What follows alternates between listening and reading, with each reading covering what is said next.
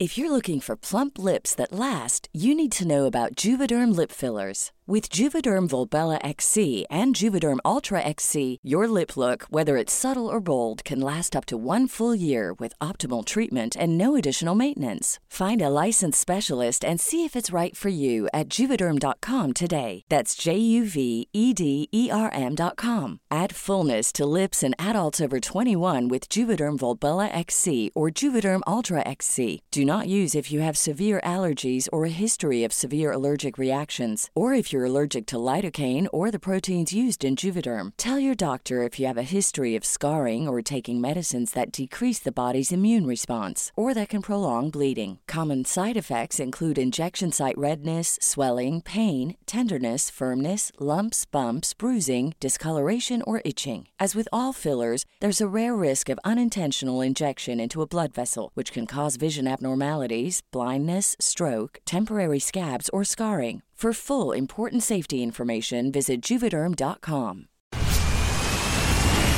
Where's that dust coming from? Still finding debris after vacuuming? Eufy X10 Pro Omni Robot Vacuum has 8,000 PA of powerful suction to remove debris deep in carpets. And it's totally hands free. Want to know more? Go to eufy.com. That's EUFY.com and discover X10 Pro Omni, the best in class all in one robot vacuum for only $799.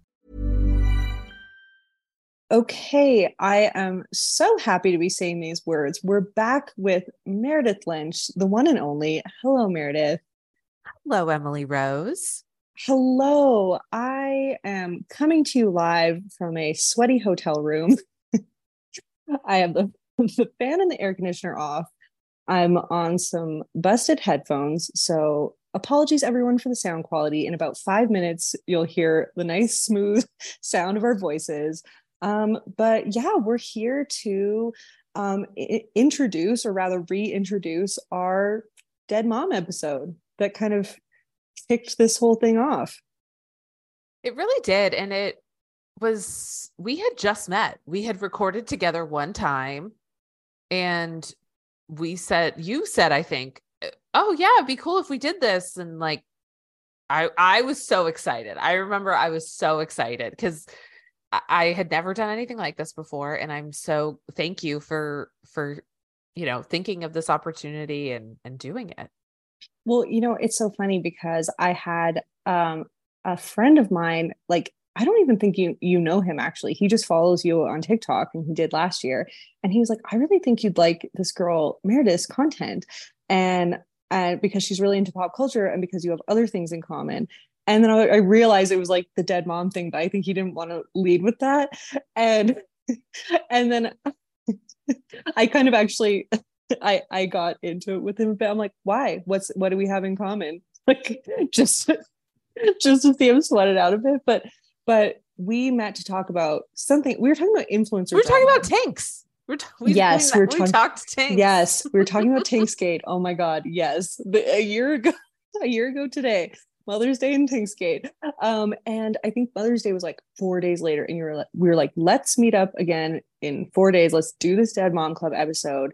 And it was just you really have always felt like someone who I've always known, and now like a year in, like same, and but just it's like I'm a year into just seeing you blow the fuck up like have so many incredible things happen to you so many uh wise like people with huge platform like just just recognize what great stuff you're putting out to the world so it feels really good to be meeting again And I have to say right back at you, it's such a joy to have you as a friend in my life. You have been such an amazing sounding board. People have no idea how often I text Emily or FaceTime Emily, and she's maybe in a Macy's at Downtown Crossing in Boston, which, if you know anything about her or the Macy's at Downtown Crossing, is like a very interesting combination.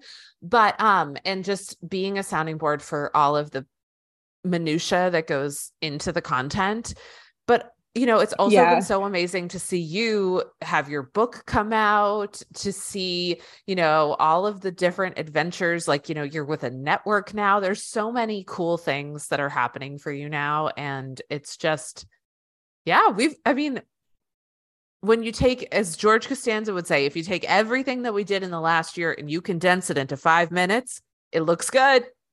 It looks, looks- good. It looks really good. Yeah. Yeah. Listeners, I need you to know Meredith's the type of gal that will take your FaceTime when you're having a mental breakdown in a Macy's on American Thanksgiving. You know, why are you in there? Uh, I don't know. Doesn't I don't even really know at this point. It's it's it's been a blur, but yeah, we we've we've gone through a lot. We've really supported each other. And when we recorded this episode, we kind of put it out there. And honestly, I, I mean, I'm normally here for pop culture stuff. So I was like, if a hundred people listen to this, cool. Uh, If one person listens to this, great. But it had um it had some really interesting ripple effects for us. So I thought we could just briefly talk about that before we um before we make way and get into the episode. Yeah, for me, I I'm with you. I when we recorded it, I feel like multiple times we were like, I don't care if no one listens to this. And also, Yeah. I often and I don't I don't mean this the way Dominique Moceanu said in the 90s that she didn't read her Sports Illustrated uh biography and was like, I didn't read it because it's about me and I already know everything. I usually don't listen to myself on podcasts, but that is that this is the one podcast that I have like listened to a few times because I just love hearing your story. Uh and it's just I don't know, it brought me a lot of joy. But what I would say is I heard from people that I had not heard from in years who I had really um, important, powerful conversations that I needed to have in order to keep moving forward with my never ending grief journey. One of my mother's friends reached out to me and told me that she now understood why, like, my you know father had sort of drifted away and why things sort of seemed like you know we weren't you know like interacting with her as much. And she realized like it had nothing to do with her and that it was just the situation. And she also told me some things that my mother had told her that were incredibly healing for me I wouldn't have had that conversation had I never put out the podcast. And there were other people who reached out and it was just so impactful. And I think that um the last thing I'd say is that I I am much more open with my grief now. And I think part of that is because of recording the podcast and putting it out there and having people who knew me from all walks of life be like, thank you for sharing that. I support that. Or strangers like messaging me and being like, I really connected with that. Like, I, I am just another bozo on the bus, but I am so grateful. Wow. I I have chills right now. And like that's saying a lot because I'm in a really humid you are in a very humid room. with no fan on, with no Yeah, fan on. the fans off so this to try to save the sound quality yeah no i i have chills that i actually hadn't even realized all of that like we we've talked about about the impact um, and we've talked a lot about this episode. Like there's not a lot of episodes that i put out that then like reverberate for like months and months after. Um so that's really incredible. And um for me like my i mean I- you know i'm still pretty recent um i'm a recent addition to this club. And my Well, we're mom's really? Illness glad you're here. sad Sad you're here, but glad you're here. sad you're here? Oh my god sad you're here glad you're here. That'll be like the initiation. That's that's my new tagline. i feel like we need like jean jackets with all sorts of little fun fun dead mom patches and that's uh, one of them. I don't know. Maybe we'll make a sticker pack someday. But but um i was just yeah so my my mom's illness was super out of the blue super quick um in the height of covid. So like m- most people didn't get like the closure that they wanted. I mean it was like a no hugging time. So it was like a really weird time. And it's always also always weird when someone's dying. So there were so many people that were like close very close to her that were so thankful for the episode because they really just got to understand things from my mom's perspective and just get like a, a bit of closure themselves on the whole thing and then also you m- made a lot of I don't want to say a lot, but like a, a, decent amount of dead mom content, you know, before we recorded our episode. And I really admired that. And I really wanted to get to that place too of, of talking about it more openly. I'm still kind of like tiptoeing up to it more, um, like on, you know, on social media. But I had a lot of people that just didn't know about my situation and were in similar situations reach out and who still reach out to this day about that episode. And I'm so proud of it. So, yeah, I'm just glad to be here and glad to be, uh, I don't know, coming in and hot every Mother's Day. We'll, we'll, we'll do a little something. This is a, this is a, yes, this is a tradition now. I wonder if we want to close with like, is there anything that you know now that you didn't know before? Meredith, like when we great, recorded this. You're, you're such a great, like, you're like a great podcast host. Like, I'm just I don't know because earlier on this, uh, when we were just chatting, I spent a good like nine to ten minutes on a map of Mexico, looking at where you were, um, and I would have, I would have hit record and just let us free flow on that because. no, but but I'm like a little like I get a little like as much as I'm very open about this topic, I also get a little verklempt. So like your guidance on it, like you're just great at like uh, you know reaching in, asking us questions. I'm like I don't know, I um I just appreciate it. Um, oh my God, what was the question? the question was Is there something that you, you know, a year from now, a year, a year later, know or a, a, that you didn't know about grief or your experience back then um, or you know did a helpful thing whatever you want just something you're a different emily rose than you were 365 days ago so what do what do you know yeah um you know it's really interesting. Um okay i i'm going to tell a very quick story. So i'm in my, I'm, I'm in mexico for a wedding but i actually was here six months ago. So oliver my boyfriend's from from here. Um he's from oaxaca and day of the dead is like the it, Oaxaca is like the place to be in Mexico for Day of the Dead. And it's always been on my bucket list, especially after joining the Dead Mom Club. So we were there for Day of the Dead and it was incredible, like unbelievable. It also kicked up a ton of dust, like a ton of grief for me that like it was unexpected, even though mm-hmm. I guess looking back, I probably could have expected it.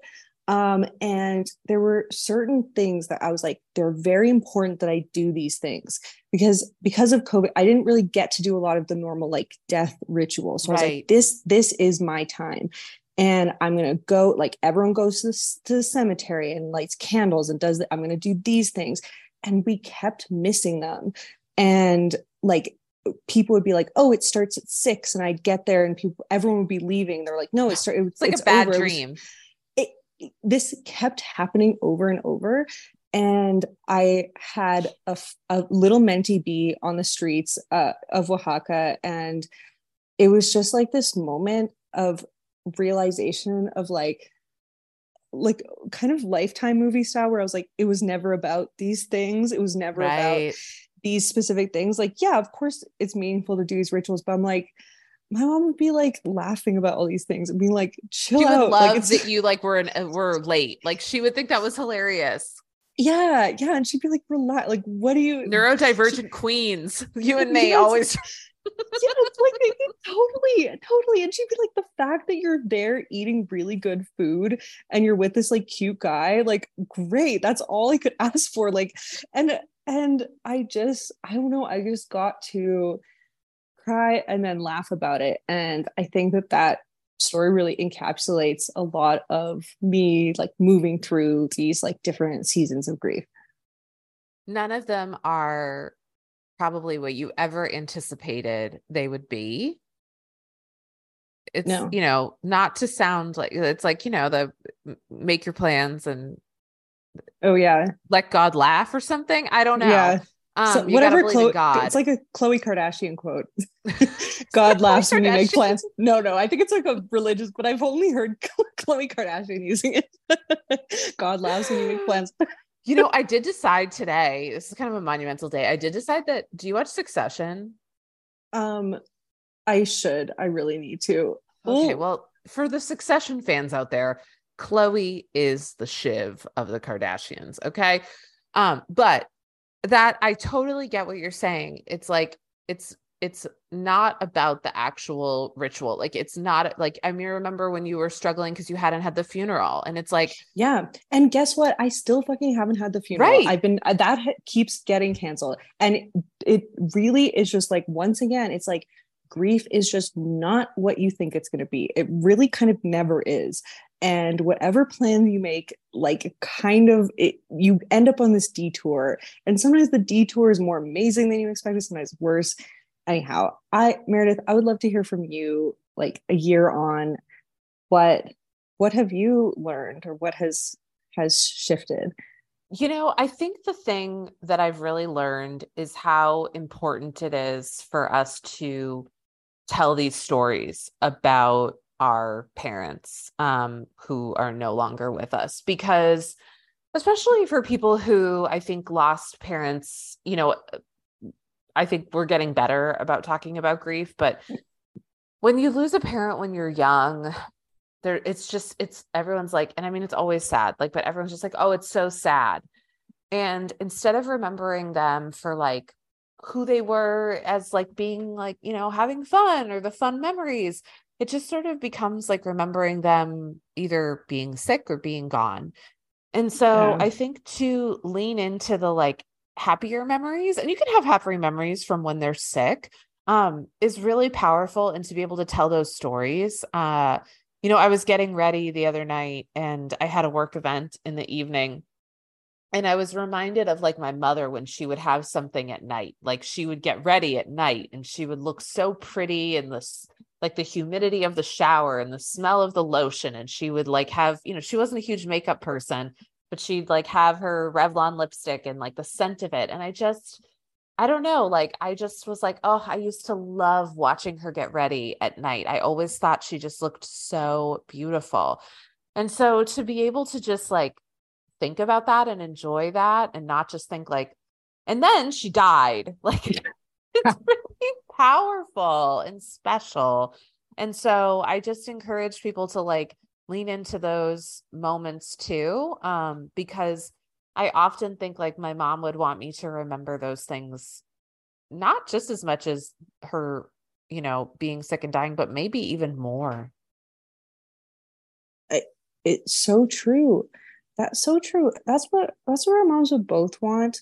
And they i mean you know it's very normal to obviously attach sadness to this sort of thing but it's a really like that's a really good reminder for me too to like let certain memories like certain happy things just shine on their own. And i don't like they don't have to then be like oh and then they're gone. It's like yeah i I and know. then she Like, died. You're like yeah, yeah, i know. I'm very aware of the fact that she died yeah yeah yeah. Uh, yeah we know yeah we know. So like but you know that doesn't have to permeate every part of their existence. Um i really believe that our relationship with people that we've lost is ongoing and always evolving. And so yeah that's a really good thing for me to keep in mind um as my relationship with with my mom with the situation evolves. Yeah. And I think, you know, you can, the one thing that I will say is since we had this one, I got to do a lot of travel for work and go to some really cool places. And I really felt like I took my mom to those places because they were places she never got to go. She never went to Europe. Um, and so I brought a picture of her and I just felt like, you know, I tried to fully participate and enjoy it because I was like, I'm I'm here for two. People who are pregnant are always like, oh, I'm eating for two. Like I travel for two. You go to Mexico for two. You go to the, you know, Dia de los Muertos for two. And like that's really powerful and beautiful. Oh my god. Couldn't couldn't have said it better. What what a great way well not to end on but to get into Yes. get Lead into our into. episode. Yeah whether you heard it last year or you're new to the pod um yeah let's let's get into the episode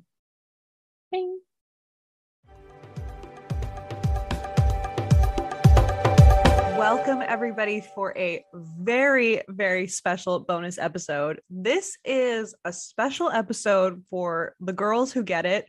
And by girls, I mean, you know, the girls, gays, and nays, and maybe the five straight guys that could hang that have found their way here.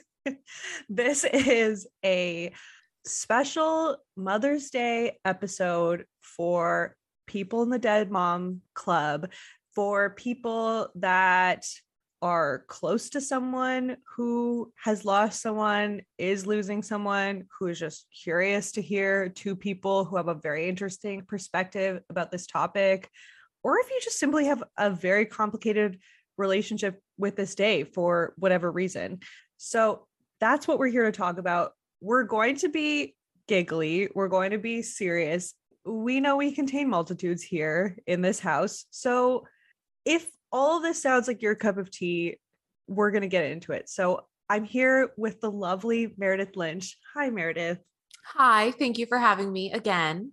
Oh, what a delight. I feel I'm so lucky like that you agreed to sit down and talk to me like twice in a week. I'm just I, I'm pinching uh, myself let's back up a little bit. I was like, hey, can we do a Mother's Day podcast? And you were like, sure. And I was like, can we do it on Tuesday? Like, I was like, I was all in. Yeah, no, I am so happy because I was racking my brain. Like, how can I deal with this day? How can I make it the day that I need? And that's sitting down and just hashing it out with both of us that have these eh, very different perspectives.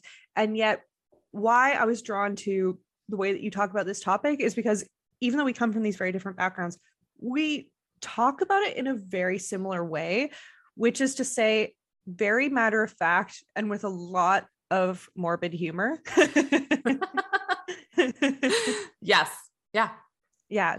So, where do we begin? Uh, we can start with. well, let's. I mean, there's. Well, so... mom died. Yeah. Yeah. Our moms died. Uh, spoiler alert they both died. Uh, I mean, I, I, it, you know, it's interesting because I want to say, oh, let's begin with a very basic overview of our stories, but there, that's not really something so simple to bottle down, and yet there is a sort of, oh God, like an elevator pitch. Sure, like, there's a there's a cliff notes of my mom dying. Yeah, yeah. Let's begin with like where we're at. And I would love to hear your story. I've heard your TikTok series about it, but I can't get enough of it. So, yeah, what's up with your dead mom? you and me and my therapist can't get enough of it. So, um, she's yes. like, this is great for my business. Seriously, the therapists on both coasts will never go out of business thanks to me and my trauma. Um, so, my mother died when I was 17. She died of breast cancer. She had been sick for four years. She got sick when I was in the eighth grade. And it was one of those situations where she was diagnosed, and for like maybe the first week, everyone was like, oh, this is no big deal. She's going to have a lumpectomy. She might do some radiation. And then it very quickly turned into something that was much more serious, they figured out. So my mother had it was, spread. It had spread. It had metastasized to um, her limbs and to her lymphs. Yeah. So they knew that um, she had a mastectomy, and they were able to find that. And very quickly after that, I mean, and you know, part of this is when you are so you know i'm 14 right? So i'm collecting information that i'm overhearing. I'm using i don't know ask jeeves. To really situate ourselves in what year it was. Does any wow that just really brought me back. Jeeves jeeves was your jeeves your was resource. like my palliative care person.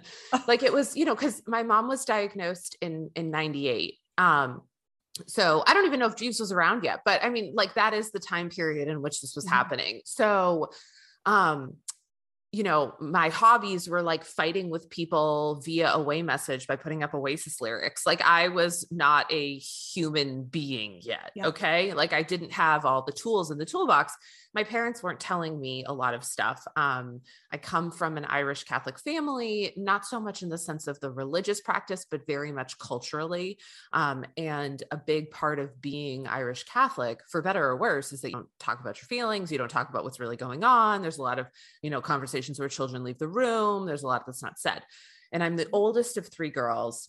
Um, and I have a really wonderful, wonderful father who I would say, um, uh, if you've ever seen Malcolm in the Middle, uh, Bryan Cranston's character, very similar to that, like a very fun, goofy, nice dad. Um, but it was vi- like it was very hard for him, I think, to process what the fa- what we were all going through, right? Yeah. Um, and so all of that to say, my mother gets diagnosed, it's in her lymph nodes, and then very quickly they discover it's in her. And so, like, I can remember being like, if cancer's in your bones, will it ever leave? And the answer yeah, being yeah. like, absolutely not. And so yeah. I was like, shit, well, then what happens? And then it was like, then you die. And no one's telling me this. This is me. Like, I would eavesdrop on my mother. I would, um, you know, she would have some medical records around the house and I would go through them, like, because at the time you would have still had hard copies. Like, none of this stuff. I don't say this to be like, oh, I'm so proud that I was like Gladys Kravitzing my mother, but you have to understand that like no, no one was giving me the information, but the adults in my life were expecting me to act a certain way, right? Like your mother is sick, you have to, you know, and so it's like, okay, well, like how sick is mom, right? Because like yeah. I also need a poster board, okay? Um, like, and so anyway, I am a junior in high school when she dies. And one of the things that I did, um, that was quite impressive as I look back on it is that I didn't want anyone to know my mother was sick because I didn't want to be different. High school is already hard enough. I went to this Catholic high school where like everybody was exactly the same. You know, we all wore the same thing every day. Everybody kind of came from the same socioeconomic background. And on paper, I looked very similar to that. But at home, things were chaotic and crazy. And it would be like, oh, your mother's like in the hospital for like three more days to try to get her white blood cell counts up. And so, like, you know, that kind of stuff. I didn't want anyone to know that's what my home life was like because nobody wants to be different. Right. And then it all comes. Well, and also, so, it's hard enough to deal with this as a teenager, but you also probably don't want to deal with everyone else's teenage reactions to this, which. Right oh my god. I can't even begin to describe like and i'll share this one quick story. So when my mother was diagnosed i was in the eighth grade and i went to school that day and i like told a couple people and like i have a whole story about this on my tiktok but basically i told a couple people and then like midway through the day the like queen bee of our group of friends calls me over and she's like yeah this is done. You're not going to talk about your mom being sick. It's weird. It's attention seeking. Cancer's a family matter. You're done and so that was the moment where I was like, okay, this is what I'm going to do. I'm going to keep it a secret. And I remember I went home from school that day and I was like, Mom, are you going to lose your hair? And she was like, I don't know. And I was like, Well, if you do, you got to wear a wig. Like, I was just like, No one can know. This is weird. No one can know. Oh my God. The best part of this, though, that person is now an oncology nurse. Oh my God. How the, the like high school bully to nurse pipeline is so real. Like, I like to believe that she's like, making amends for being mean to me in, at lunch. No, like, but I, also, I have to believe that. Uh, maybe uh, my take is a little more sinister because I've met some horrible oncology nurses. I've also met some amazing ones, but like, of course, right? So, nurses tend to be either angelic, like incredible, some of the best people I know, and just so heroic, and some of the most like psychotic like MLM vibe kind of. Thing. Oh yeah. Oh totally. Oh for sure. and so and so I all that to say, you know, my mother died uh like I had maybe 4 or 5 days like my dad sat us down and was like, "Hey, your mother's actually really sick." And I was like, "Okay, yeah, I'm very aware of that. Like she's been in chemo for years. She's lost her hair a million times, right? She's always in bed like um and he was like, "No, but she's like not coming home." So where's she going? Like, yeah. and he was like, she's just going to stay at the hospital. And like, I was like, oh, okay.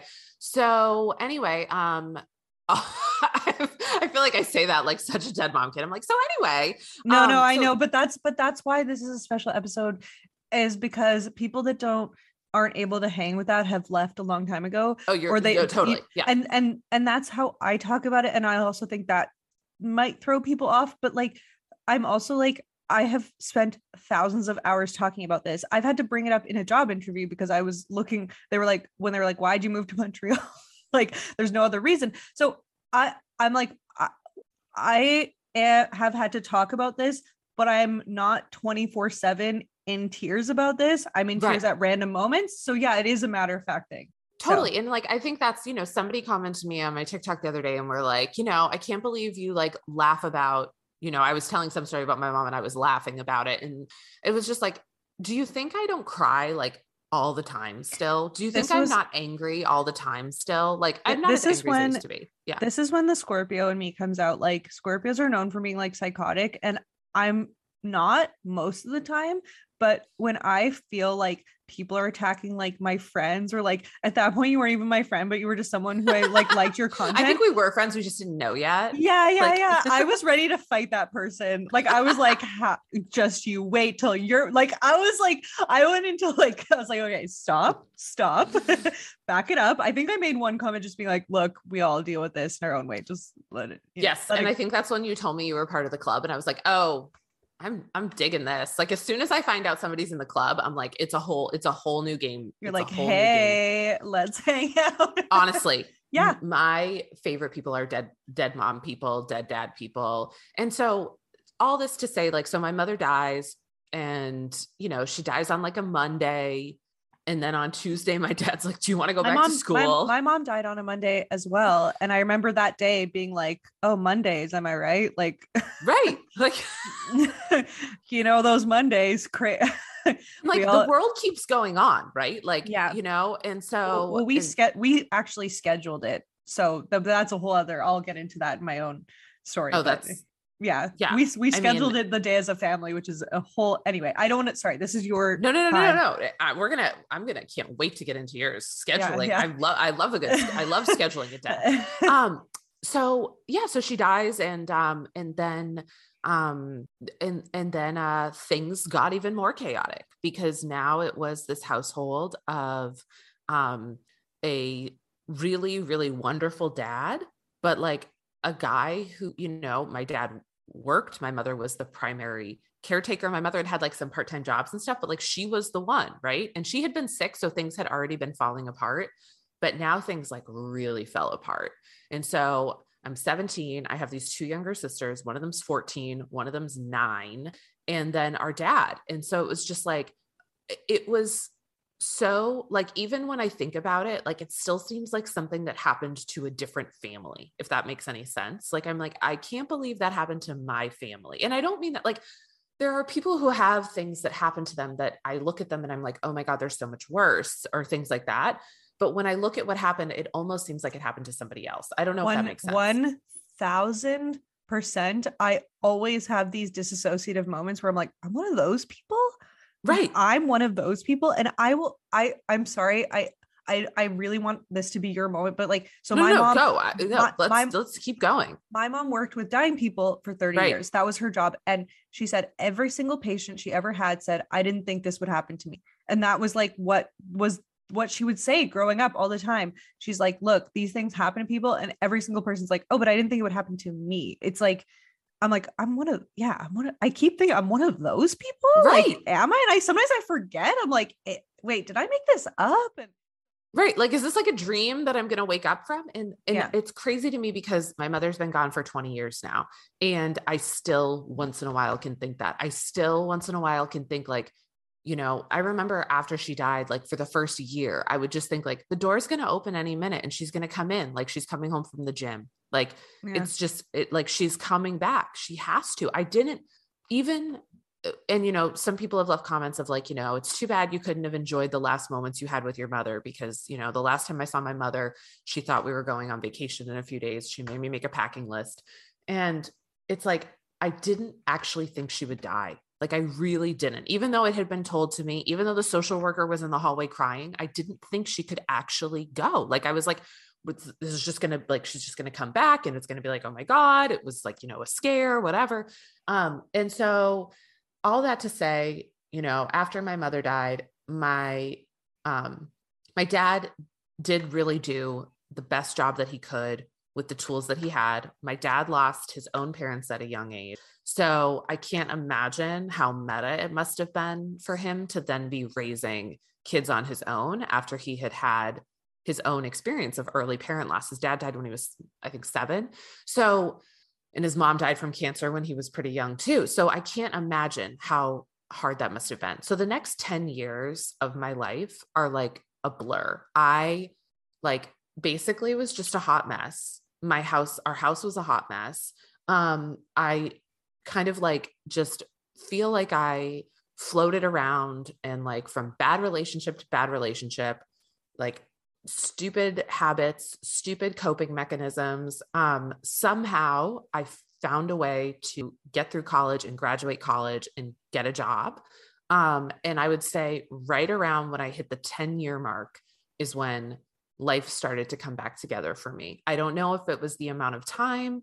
I don't know if it was just like where I was at in my life, but it really But that would make was- you 24, which is kind of when you really Mm, start. little 27. or sorry, 27. Right. Oh, yeah. the so she dies at 17. Oh, no, no, sorry, no. Oh sorry. God. No, no, no, Sorry. no. That's okay. Math. She dies when I'm 17. But Um, 27 is is a turning point. It is a turning point. Like get your shit together or you're just going to be a mess. And that's kind of how I started to feel. And so I was just like, all right, I'm done. Like no more like shit relationships and I mean both friendships and, you know, romantic relationships. I was like, I'm done. Um also my dad got remarried then and so I think that also like for me that was in a way very healing because it was like we we do have to move forward. Like we cannot live in the past and but the thing that you know happened in my household is that my mother died and it was chaos and this is kind of what I'll leave us with. My mother died and it was chaos, but nobody talked about the fact that my mother died. There was no like, oh my God, this is really hard. There was no, oh my God, you know, don't you miss mom? You know, if we brought up our mother, it was quickly shot down from not just my father, but from across like friends, family, whatever. Um, no one cleaned out her closet for like six years and her side of the room just sat like untouched. It was like she was coming home any and i think that like really fucked with me right? Like and you know my sister was a little bit better at expressing to my dad like hey like i really miss mom. And like his thing was kind of like well she's not here. And you know i know that was how he had to cope. Like how do you you know wake up every day and take care of your 10 year old daughter and you know all that kind of shit and without your wife that you thought you had this partner in like how do you survive As an, so we as an Irish Catholic man.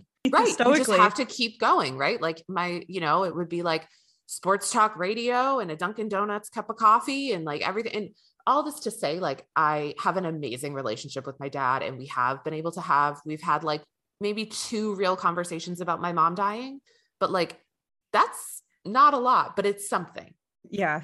so that, and I love him and I have a great relationship with my sisters and we do talk about it. But I have found the most kinship I have found is with people who have been through this loss and, you know, are not part of my nuclear family because I can be the most honest with them. So that's Yeah. where, so that's my dead mom. yeah yeah that's your that's that's the the the overview yeah it's interesting for me before even before all this happened i have a pretty small family and i didn't always have the most functional close relationship with them. So my friends are my chosen family. They always Sure. have been. And i have members of my family that are great. Um shout out aunt aunt Loney if you're listening to this. Love you. Um but like yeah I, I i always had that really strong relationship with my friends. And that's something that um definitely carried me through this whole thing it's so amazing to hear your story for so many reasons and there's so many layers to it because like i said earlier the way that we conceptualize this whole thing is feels very similar in a very kindred Mhm. way of just Mhm. being like look just la- just laying it all out there like look these are the facts this is where i was at and this is how i process things and the way that you talked about you know your your family not talking about it that's the type of attitude which motivated my mom to go into palliative care social work in the first place Of course. Yeah. And so is- wait, tell me, tell me your mom's name. so naomi and actually Naomi. Oh my God. What a beautiful. And actually, this is just a special, this is for this special circle of people that are listening to this Rose is not my actual last name. Rose is my mom's middle name. And so that's why my whole TikTok account, I Mhm. started it to distract myself from my grief. I started it in November 2021. Yeah. So I'm a year and a half into the Dead Mom Club. So I started my TikTok six months ago. And I started it because I started in November of 2021. That month was my mom's first death anniversary, What I- day did your mom die? Because your birthday is November 3rd, uh, 23rd, 23rd. November okay. 23rd. Yeah. So 23rd. everybody was real nervous on my birthday. like being like, okay, are you gonna are we gonna have to deal with this Right. crossover? double, double feature. yeah, yeah, yeah, yeah. Everyone's like, okay. Everyone was very twitchy that day. Uh no, she she she passed away on November 23rd, but her death anniversary was coming up. Mhm. And I thought that's when I would get to have her funeral because she died in the height of COVID. We weren't allowed to gather. So we didn't get a Mhm. funeral. We thought we'd have it on the death anniversary and then we weren't able to because of COVID restrictions and there was still mm-hmm. some illness going on in my family and that made me feel quite frustrated. I also Yeah. I also almost I had was working a job I hated and I had done three interviews for a dream job and then didn't get it. And so Oh all my that God. happened that month. And so in my little 1950s depressing little office that I worked in at the time, I started just recording TikToks about the Kardashians as a, as an outlet for all my excess energy and then it took off. And my my friend Sam who's often a co-host here, she always says your mom is is driving the ship here. She's steering this whole show. She she is behind all this Oh, I pulling- pulling- completely believe it. Yeah. pulling the strings because I've had this sort of dream taking of off doing this. Right. From this incredibly depressing circumstance. And there's no way I would have had the strength or the wherewithal to put myself out there in such an honest way if all this hadn't happened to me under these difficult circumstances. But once you've been through that type of thing, little Who, things, it's like, who gives a shit? Oh my Who- God. Isn't it so amazing? Who gives a fuck? Yeah, I don't care at all. I'll I'll I'll let it all hang out there on a podcast or you know on some video where I'm sitting on the couch. I don't give a shit. You know what I did the other day, which I was like, this is, I can't even believe I'm going to say this, but I just, I, this is what I did the other day. Like one of the things after my mom died, before my mom died, I was very, I wouldn't say I was quiet because I've always never been able to shut my fucking mouth up, but I was definitely not outspoken, if that makes sense. Right. we were a teenager also. Yeah. Yeah, after my mom died, I was like, I give no shits. Like, I, I will call anyone out for anything. And I can remember feeling like that immediately. I was at the drugstore the other day and there was this woman in line and she was like so rude to the woman at the cash register because her coupons were expired. So they wouldn't take them. So she was screaming at them. So then I'm next in line. I'm like, oh my God, that woman was so mean. They're like, oh yeah, she comes in all the time and she always yells at us. She hates us, blah, blah, blah. So then I go out to the parking lot and she's there and she's got this like super nice Mercedes Benz and she's like pulling out of the parking lot and she I I look at her and she looks at me. Um I look at her and I just I just fucking flipped her off. just was like waving my middle finger. She's like, "What? What?" I'm like, "F you." Like like and you can edit that out, but like I was just like, No. that is me. That is part of like I would never be like that. And you know what? Like I shouldn't do that. I shouldn't do that because like no, how do you know she doesn't have a gun, right? How do you know she's not going to run you over? But after your parent dies, you're like, I don't care. Like in a way, you're kind of like, and I don't, but it's like, so so what? So what? Bring it on. I've already seen the worst. What else could be, right? I no, I'm not going to edit it out. I feel the exact same way. I also went from living in a small town where I couldn't do things like that because that Yeah. would be then the person that you Like have to- everyone would know, right? that would be your neighbor. Yeah, would get around Yeah. the the town like hot gossip. But I am very very protective of the people in my life, and I may Mhm. seem kind of sweet, good natured, or I don't know. Maybe I come off as an asshole. I don't know how I come off, but I go a bit psycho when i am in that protective mode, and. And, and it started to come out when my mom got sick in the first place. So Yeah. she she never looked sick. okay, She yeah, ne- we need to tell tell your story. I'm sorry. but but no no no no no no no no no this it's this like is my- here's a story of me and a drugstore employee. I always no, no, no, no. I always say, look, this is not NPR or The Economist. I'm not here. And people sometimes people are like, I I have a hard time following you. You're all all over the place. I'm like, I have ADHD. Like, look, this is me, okay? And there are many Totally. very structured, dry, formulaic kind of podcasts. Right. And this is where I'm at. This is not one of them. I know. Yeah. I say all the time. People will be like, "You said like too many times in that video." I'm like, "This is not the BBC." I t- I, I put that up all the time. It's not Oh. the BBC. I love that. No, so my my, flipping off, my first opening up the can of worms of me flipping people off was when my mom was sick. We were walking across the street. She didn't look sick. Someone started honking their horn because we were walking too too slowly across the Oh my street. God. And so I just walked up to this SUV and I just gave them like a double middle finger. Like I love that.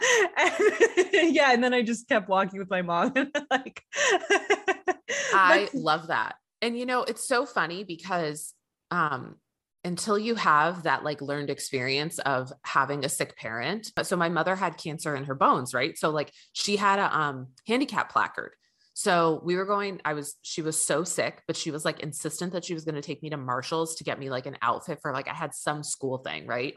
She, she was like, I'm taking you because that was like, you know, she didn't get to do a lot of the mom things as she got sicker. And we parked in the handicap spot and we go to go in and this woman and comes over to us and is like, excuse me, you parked in a handicap spot. And it's like the placard's there. You don't know what someone's going through, right? yeah. Like, and it's like, mind your fucking business. But like, and my mother was so mad. She Did- was like, did she tell her? no, she didn't tell her shit. She said, she just said, fuck off.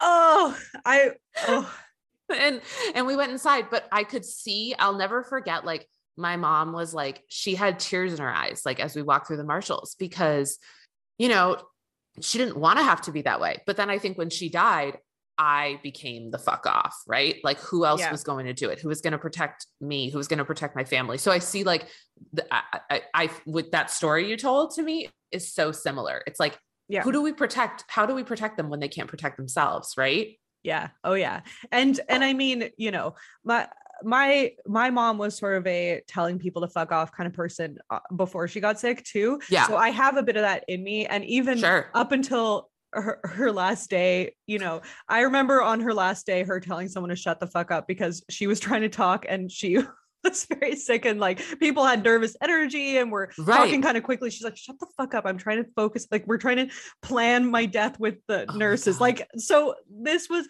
that was how she went out was fighting, which I love. And I I'll- love that. So Yeah, your story. I need it. yeah. So mine is a lot more recent. It's different. So, okay. When did the pandemic, when did the global panini press really start? It was March, March 2020. Yeah. March Mhm. 2020. So April 2020 was when she got her diagnosis. So Oh my God. she and she was a gym rat. She wa- weighed about she was a tiny woman who weighed about Mhm. 100 pounds soaking wet, like went to the gym five times a week, was would eat like extremely healthy, was just a big health nut, my dad too. And so she her stomach hurt. That was it. And she just was like, okay, I'll go, you know, to the doctor because it's been hurting for a couple weeks. Found out she had gallbladder cancer. It's incredibly rare type of cancer that basically you either don't know about until Mhm. you have it and it's metas it had fully metastasized. And she had about a 50% chance of living another month or two, like of dying in oh the next Oh my God. like and so she was just like look you know this was when everyone was still sanitizing their groceries this was when like people were baking bread lysoling their Right. groceries Acting like life is so hard because I have to stay home, which, like, I get it. It was really hard. But, like, then you get handed something like this, and it's like, well i i try to not speak to that because i think it's a bit of a dangerous game when you say oh because my trauma i consider it worse yours isn't valid and at the same time whenever people are talking about the pandemic silently in my head i'm like oh you oh you couldn't go to if the you only caribbean knew. oh you couldn't go on your caribbean vacation oh that's so sad wow can't imagine what that's like so i see both sides Yeah, of it. but like, I think that's really healthy to be like that because it's also honoring your experience. yeah yeah and i and i Mhm. do have And, like, you know, you, yeah, And I do have a friend who we both have a very sick sense of humor. And so he was really pissed that he couldn't go. He goes on five ski trips a year. And I was, and he would kind of complain about it. And I would send him these long texts being like, I couldn't possibly imagine what you're going through. But if you ever want to talk about it, please, you can always reach out. I can't even say that I could possibly empathize, but I my heart goes out. I just said it like, and we just laugh at it. But like you have like you have to. Yeah, but a ski trip's being canceled. But that's yeah. So I, I do see both sides, uh, but it is so it's my little running joke with myself whenever people are talking about how hard the pandemic was for them. I'm like, really because I was breaking into the hospital on a spy mission because no guests were allowed at the time, but my mom needed help. And so I would sneak in every day past the guards. Like that was what where I was at. And so that's why it's so funny that you and I met talking about this whole Tinx thing, just where she's like, I was so scared. I just had to like all these Trump tweets and call yeah, people I just had to like spread racism because like we're weren't we all scared? yeah, and I'm like, well, I saw you were going to Erewhon and partying every day, so I don't know. Uh, I don't know how seem- scared were you, right? things Yeah. things seem fine. Anyhow, so okay, so we got this news, and it was so obviously so incredibly devastating. And so she got that news, and I just I said, okay, I'm I'm coming out to see you right away. And she was Mhm. like, no, no, no. So her and my dad were really, really close Mhm. they called themselves the one brain they wanted to do everything together they called their house the compound they're like and when things when they got stressed they would kind of hunker down in the compound so to speak so they were like no no no we just want a bit more time to ourselves Like we want to be in the compound. We want to be and like They were, were- they telling you every like were they giving you all the information? yes yes yes But just okay, gotcha. and and and part of that has to do with the fact that my mom grew up in a incredibly repressed you know 1950s typical household no one talked about death Mhm. then she went and traveled the world by herself in the Mhm. 70s as an 18 year old What a badass. such a badass traveled through afghanistan iran pakistan india nepal alone completely Mhm. alone with no lonely planet no internet no No phone, cell phone, right? Yeah, no seriously. cameras nothing. This was not done by people at this time. And Right. she saw people being cremated out in the street in india just on the sidewalk. And it was just this thing that was in your face. And and you'd be you know getting your your food at the market and you'd see this burning pile and someone's leg sticking out. And she was so struck by this abject contrast between what she had grown up with that right. it was what motivated her to go into this line of work of working with dying people to kind of reconcile those two experiences. Mm-hmm. And later on she ended up doing qualitative research on the effects of denial. This is maybe the most meta thing that will ever happen to me but she was finishing up her final research project as she was dying about d- death and denial and how it affects caregivers so she Oh was in a hospital bed that we had set up at home and she was her eyes were barely opening but she was still writing notes in the margins Holy of her shit. paper i know it actually just oh i'm getting your club it actually just got published so Oh my god. you yeah, have to we- send it to me. yeah we had to fight for it because those fucking editors of this uptight research journal was like well we need everyone to sign off on it and like she's dead so she can't sign off on it and and, and my dad's like writing them these emails and i'm like if they don't accept it let me give me their contact info i will lay I'll them make out a TikTok about it. no i'm like I will take them down. no, I'm just like, I will, I will go fucking ham on them. I don't, uh, anyway, but that didn't have to have to happen. It got published. So going back to April 2020, so they were like, look, this is happening. We have a 50% chance of living another three months. There is almost no chance that this is going to last longer than a year. Uh, and so this is what we're working with. There's no chance of survival. And that's the fact. And I was 4,000 kilometers away. And uh, so at this point, um, also tra- everything was shut down, travel, everything, right. everything was shut down, but you could still, you could fly technically. You could travel, but yeah, like it's, I mean, it's not, yeah. but I got, but I got on a plane and I ignored my parents telling me not to come.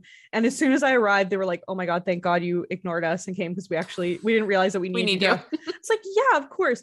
But also things were so extreme that I wanted to bring my dog, who's my you know, emotional support dog. Of uh, like, course. and people knew so little about COVID that they were like, you can't bring your dog because his paws on the airport floor like might pick up COVID and bring it into the house. That Oh was God. how that was how extreme things were.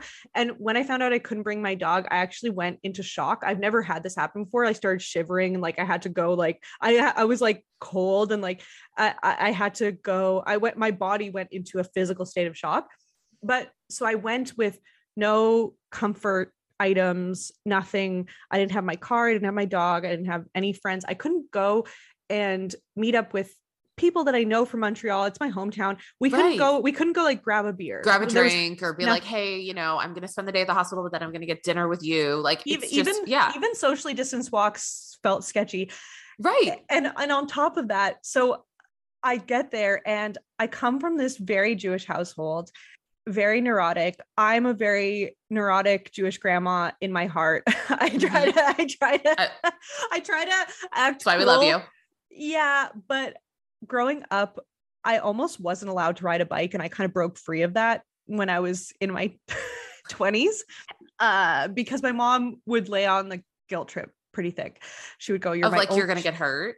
She would go you're my only child and people die all the time in bike accidents and if anything would were to happen to you i would not be okay like so If it makes you feel any better, I was like a full pad rollerblade kid. Like my mom wouldn't even let me go to the roller rink without the like all of the pads on. So I totally get this. I wasn't allowed on trampolines either, which is like something my therapist and I are still working through because my Oh. mother like had like my mother oh, would yeah. actually she actually called someone's house once and was like Meredith is not allowed on trampolines Oh, before I, I went over there. I wouldn't have even yeah the the fear was so deep in me i wouldn't have even wanted to go on a trampoline because i would have been like yes i agree that's unsafe like i would i Like you were like, okay, mom, I'm right. I'm right on board. Yeah. yeah yeah yeah but uh, but i but i broke free the whole biking thing but when i came back to spend time with her help Mhm. out take care of her everything she was like look i know that you ride bikes but i actually can't handle it right now because if something were to happen to you i need you i'm dying i you can't ride a bike what do you say to that? You can't be like no fuck you mom. I'm 30 You I know need what, to mom? bike." I'm gonna ride my bike. yeah. So i couldn't so that was the one thing the one covid friendly activity that i could do to break free and get out of the house. So i couldn't do that. I wasn't allowed.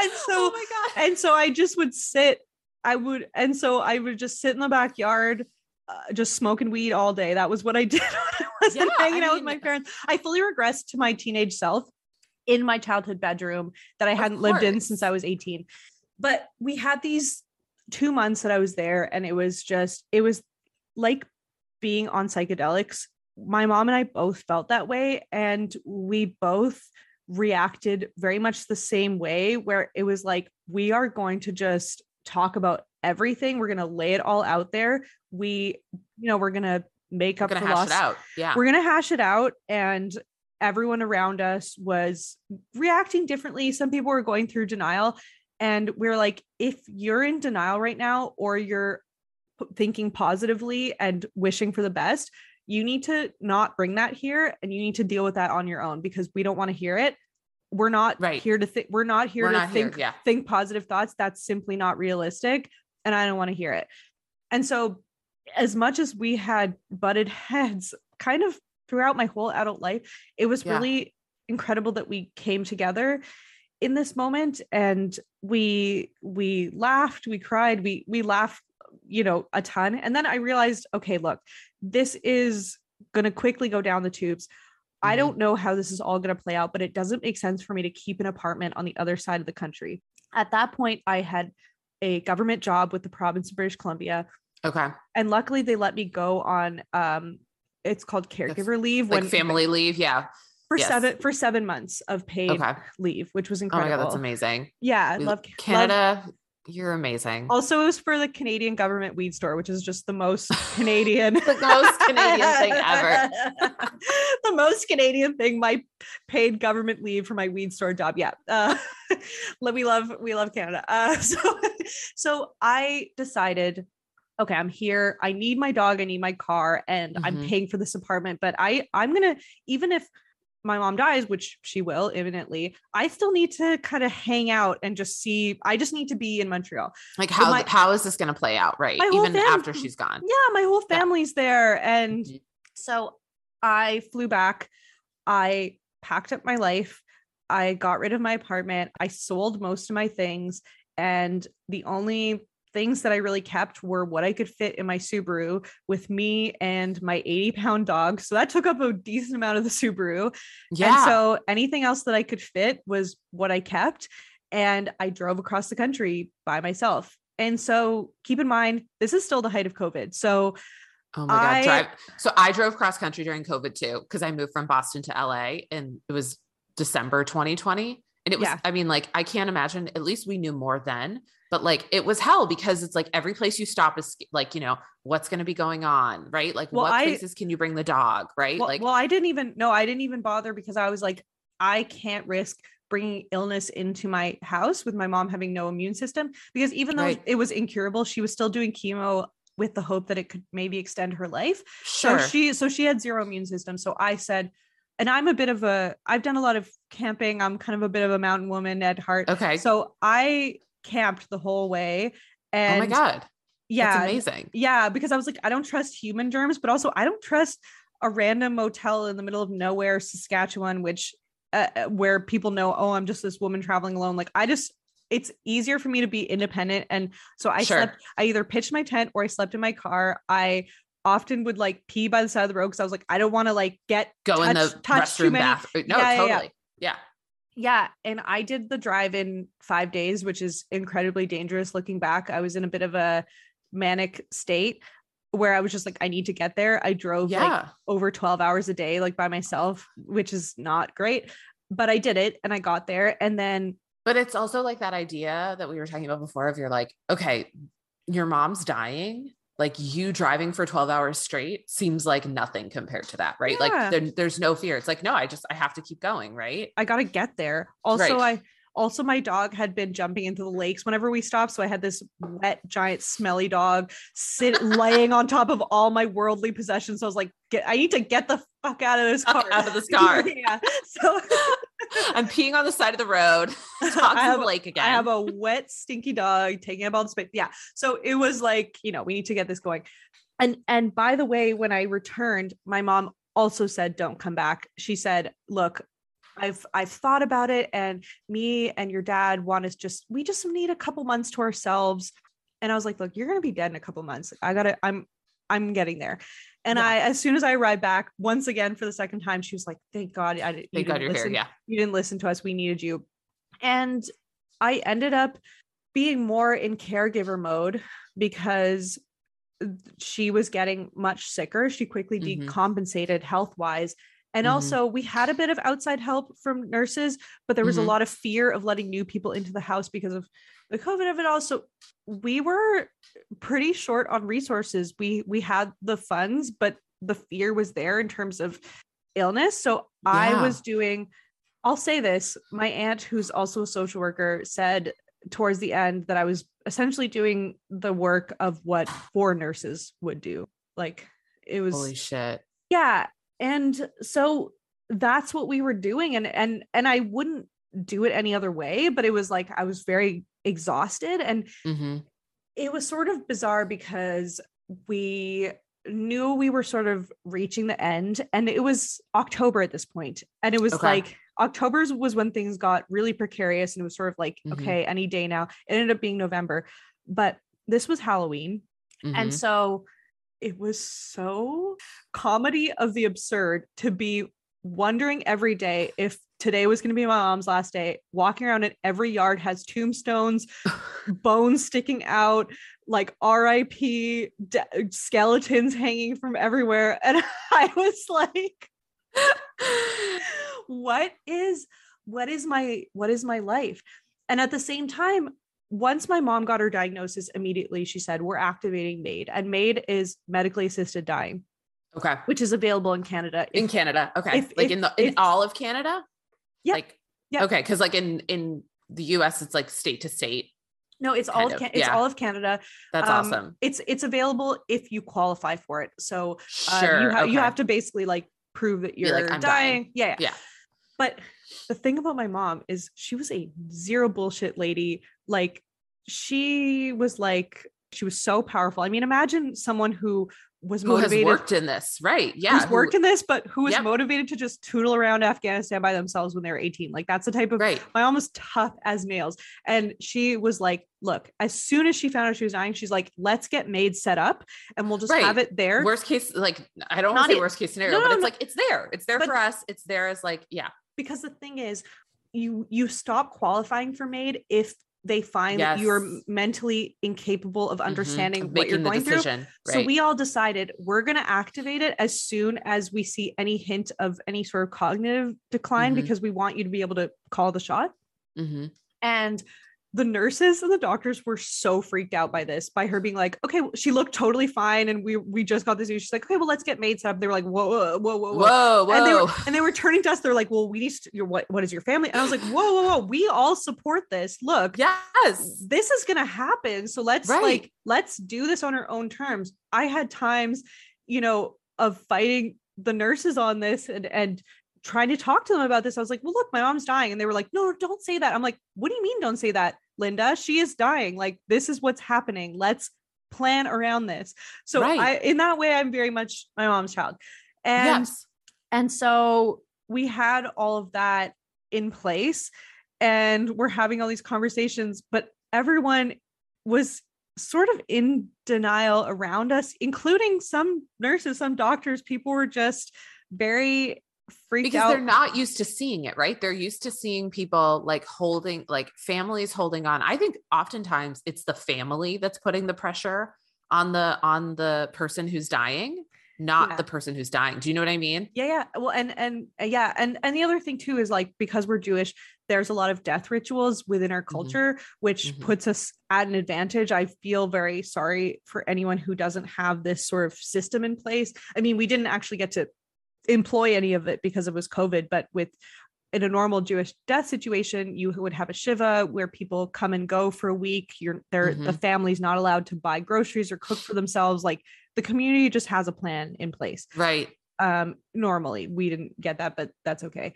so we had all of these bizarrely comedic dark twisted moments within this including the nurse who first set up our MAID was so nervous that she read my mom's name as Naomi Campbell um, when she was first asking about her consent to set up MAID and I like oh my god, that's amazing.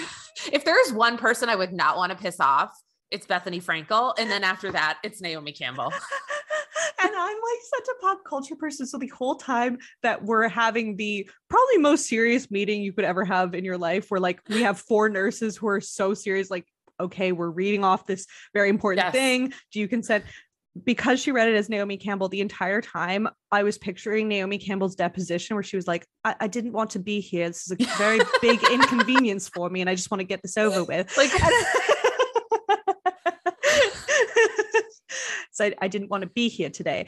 like in a way it's like oh my god those are the moments right that like make it palatable yeah yeah palatable exactly and and also just the fact that i had this dark humor in my pocket the whole Mhm. time so people would Mhm. come and they'd be like oh my god you know uh, you're so brave and whatever and as soon as they'd leave we'd be like oh real original. The cancer patient's brave. Wow. So get a new shtick. Like we would just be making fun of her and even my dad was kind of like a bit horrified but we're like look this is just this is for us. So we had so many interesting psychedelic moments within the seven months from finding out you're going from Mhm. zero to dying soon and including a real psychedelic moment i actually trip sat with my mom uh she wanted to do a psychedelic mushroom trip and i have a background in harm reduction and Sure. psych- psychedelic. I've i've done harm reduction at festivals where i've supported yeah. done psychological support so i i sat with her and trips at her while she has she ever done that before? In the 70s but she yeah, like yeah, well, i mean who didn't in the 70s right? Yeah but like not recently. And so right. and so i was like okay, I'll do it. Okay, you want to do it. so we hunkered down and we just did we did it um, i mean i was like do you want me to do mushrooms too she's like no no just you be sober and i'll do mushrooms and you sit you sit for this so that How was was the ride? Was she good? you know like she wasn't but well like uh, okay she i was like you should do this right away before you get really physically sick and she didn't want to so she waited. So she was quite physically uncomfortable when she decided to trip sit. And the thing Yeah. is i was like so careful. I was giving her i made this i make this tea and i do it with i make this whole herbal concoction with mm-hmm. ginger and coriander and all these nice stomach happy things and very mm-hmm. gentle. And i gave her a little bit. I'm like look give you a little bit at a time. And the whole time for uh, for two hours she's like look this is not doing uh, uh, this isn't happening. Not- this isn't yeah, doing yeah. anything. And then she kept turning to me. She's like i'm not getting what i want out of today. I was like mom okay i have been so shockingly conscious with you. I'm just going to give you i've given you one cup. I'm going to give you Yeah. one additional cup. This is going to be double a dose. I'm going to now leave this in your hands because for two hours you've been like Right. like let's get this going. Yeah. and so i'm like all right you want to send it look Here we you go. Let's kick it up a notch. here you go yeah and then she just like sat back and was very overwhelmed Mm-hmm. and and it was a lot of like just kind of quiet uh, but i felt like that was what needed to happen i feel like it was a big release Yeah. and we had a lot of really good talks about it after and and i i remember thinking beforehand she was feeling really guilty because she was like i'm doing this to you To And- you, yeah. and i was like i i would feel probably the same way if i was in your position but obviously i don't But feel I that don't way interpret it that way. Yeah, totally. and then after it felt a bit more like we're in this together like Mhm. and so so yeah so we um we played out the next couple months it was both a blur and also she was journaling the whole thing i was actually recording interviews with us Oh together God. Which is interesting and then we decided at a certain point things were really going downhill and and she Mhm. got a, a touch confused which we were like how have you you've been so pumped full of like morphine and meds and you weigh like nothing how this has not happened earlier but she's just Right. a very tough lady Mhm. and we got to make a playlist and this t- really tells you something about my mom one of the songs that we made for her like made playlist was yeah. uh not ready to make nice by the dixie chicks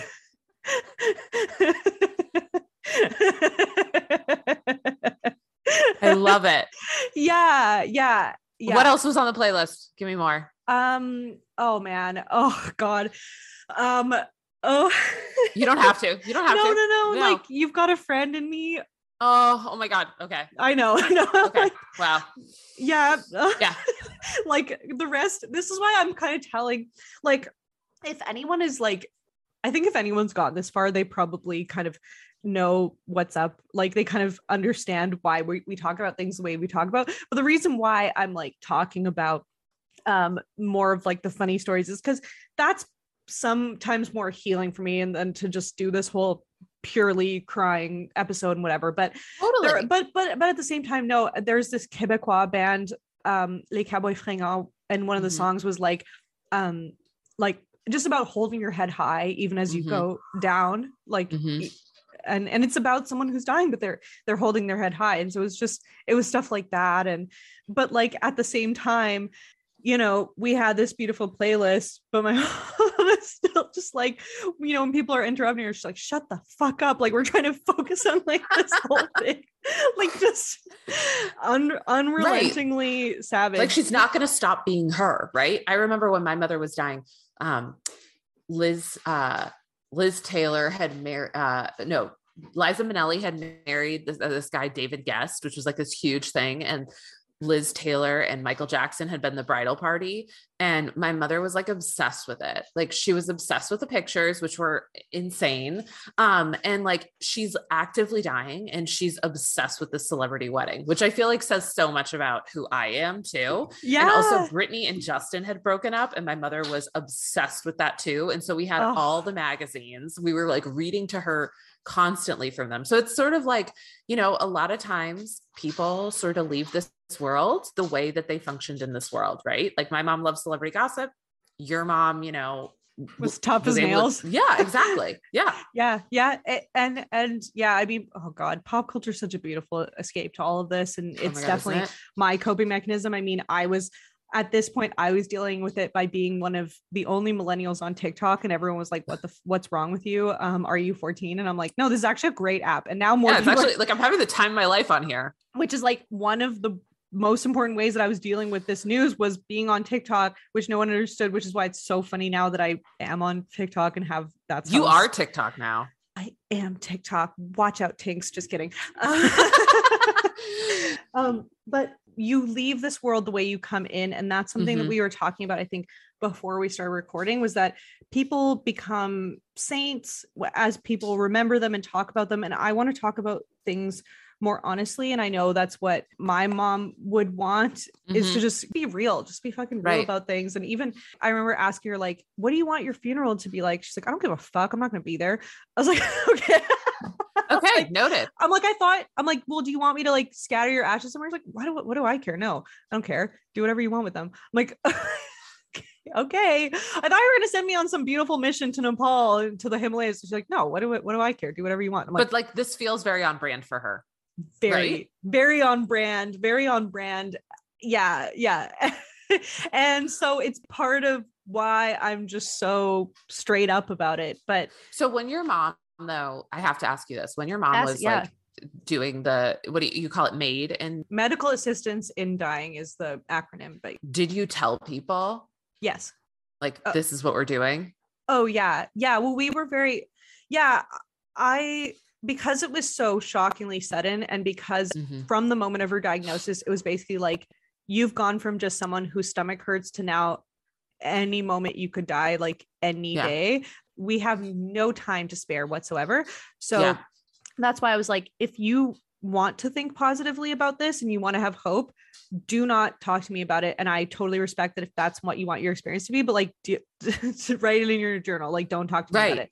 You know, there were some there was some business that wasn't able to be dealt with, but we didn't have time. There was so little energy and it's such a quick and aggressive illness. Like my mom doesn't didn't sugarcoat anything ever in life Mhm. and and she said look this is going to be short and nasty like that Mhm. was her how she described it and i was like okay okay okay, yeah okay, and so i don't know I i, would ask my mom's a couple times. I asked my mom, you know, are are you dying? And she would say, No, I'm not dying. No one's taking me away from my kids. I can't do it.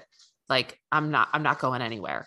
And so I think because she said that, I thought because of the role that mothers play, I was like, if my mom says that, if she says I can't go on the trampoline, I can't go on the trampoline. If she tells me she's not dying, she's not dying. Even if Ask Jeeves says otherwise, she's telling me she's going to be here. And so, like, I guess to me, when I hear your story, I'm like, I think if had I been your age when this happened, if I, had I been older, had I not had these much younger sisters, I think my mom would have been more like that. But I'm like, uh, you know, it it really is like, what what phase are you at in your life? What do you think the people are able to handle? What are you able to handle?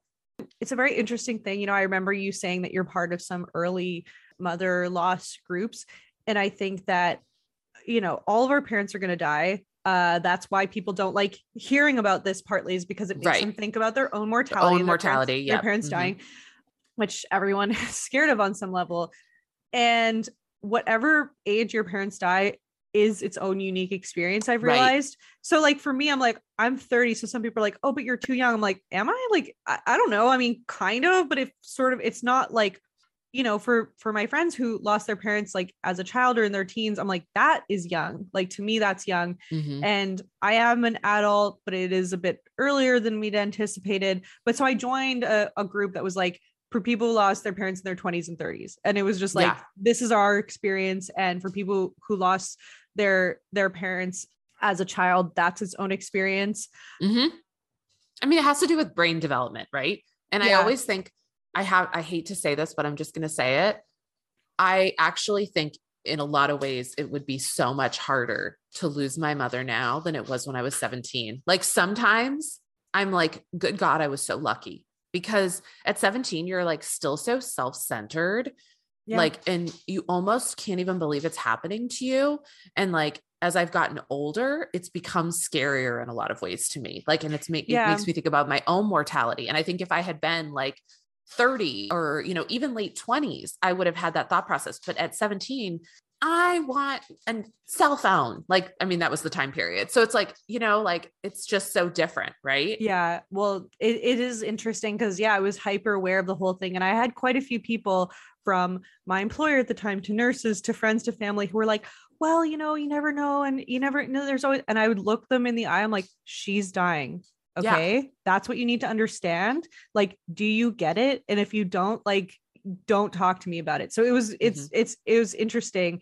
And yeah, I also, because I've been only child, like, I always knew that whatever my parents do die, like, it is kind of going to fall all To you. on- yeah. on Mhm. me. Luckily, I have a first cousin who's like a sister to me, and and she did her incredible amount that she could to help out, and was in the states and would basically have to like meet with the CIA to like get across the border and, and help out. Luckily, but like a lot of the time it, it was just me alone with my parents and because my dad was having a hard time dealing with it he was a bit more aloof. My mom was in physical pain so i couldn't really touch her that much. And so Right. i and because of covid so i would just lay in my bed and my biggest fantasy was someone touching my arm like just a friend just touching my arm. That's what i dreamt of for like Ugh. six months. So like and then and then after she died like we had really strict restrictions. We actually had a curfew for five months. So for for five months you couldn't leave the house after 8 p.m and the border closed between provinces so i had friends that had like a cabin that were like you can come to this cabin yeah. Yeah. But you and I couldn't, right? but I couldn't, even though it was like three hours away. So it was a very like very much alone. And you know, they'll say like, oh, the first year is the hardest. And for me, all of those first milestones, so like first Mother's Day, first holiday, first birthday was alone, done like fully alone. I definitely would think that this would be as hard as it could be. Although now, because mm. my life changed so quickly, I'm like, Right. I never know, you know, like right like you don't know what you it's so stupid to say you don't know what you don't know but like it's sort of like the devil you don't know right yeah like i have two sisters and i love them but we can't we don't really connect a lot about my mom dying and you know even though there was no covid when my mom died no one hugged me when my Ugh. when i found out my mom died my my a family member opened the door to my room and was like it was like three o'clock in the morning and they were like hey because my dad had stayed at the hospital that night. Nobody told me like i think they knew she was going to die that night but i didn't. And so they opened my do- the door to my room and said your mom just passed away. And i was like okay thank you. Like they were like i'm very sorry. And i was like me too. And then they left and then the next morning my dad was home um and he was sleeping in my sister's bunk bed because my youngest sister was insisting on sleeping in my mother's room which then continued to happen for for quite for years. My dad would sleep in my sister's bunk bed and i would sleep in and my sister would sleep in my mom's room right? Like i'm telling you like it was chaos. It was like so strange and so I, you know, my dad's in the bunk bed and I open the door and he's like, Hey, I'm really sorry. And I'm like, Me too. And he's like, I'm going to rest a little longer. No hugs, nothing. No one touched me. So it's like, even without COVID, like, wow I know. And I mean, like, probably like that next day somebody hugged me or whatever. But like, when I found out, no, there was no, and like, you know, I, I can sit there and say, I didn't hug my sisters when I saw them in the morning. Yeah. So anyway, oh and and what is that I, I, are you like a touchy feely person? Like are you a huggy person or no? Because i'm no, i'm like i call like people my friends call me like a koala. Like i will go for like the deepest hug. I always want this like back crushing hug so I love that for you. I want to be that. I always say that my memoir is going to be called Not a Hugger. Um, Ah, and I think a big part of that is because my mom died. So like my mom was very much a like give me a, you know like a hugger and give her a Mhm. kiss goodnight every night and give her a kiss before school and like you know um and you know my dad I'm not even I love him so much. He has tried to shake my hand before on holidays. like, like at the end of like Christmas, like when I'm leaving after a couple of days, he's like, "Well, it's been great having you here." I'm like, "You have to give me a hug." warm And my, regards my stepmom's amazing because she's like, she's like she's she's trying. She's like okay let's all, let's all give each other hugs because she's a hugger. Um but yeah i think once my mother was gone she was the one who fulfilled that need in our household. And then after that i was like i'm just shutting. I'm just like i don't want to hug people. I don't want to like to me hugging in my family hugging i think meant vulnerability.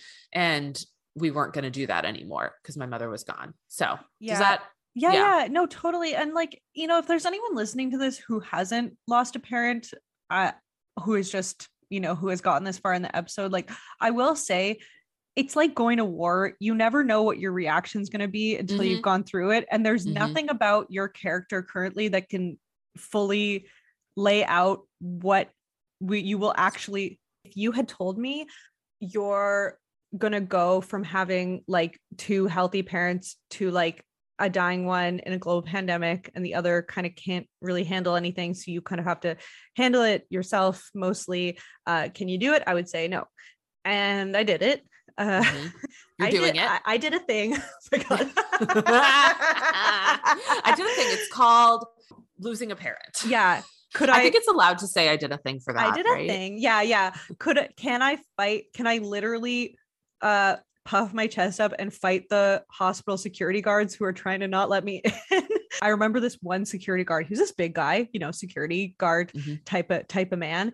And it was him and another guy and three nurses. There was this whole commotion because i needed to get in and i needed to help my mom. She needed someone with her at all times. I needed to get in and hospitals don't have the capacity to have someone with you at all times. There's someone there every couple hours checking on you kind of at best and because i'm my mother's child she has had this thing called the death stare where she was pint sized but it looked like she could turn people to stone she would turn this I mean, how else could she have survived that?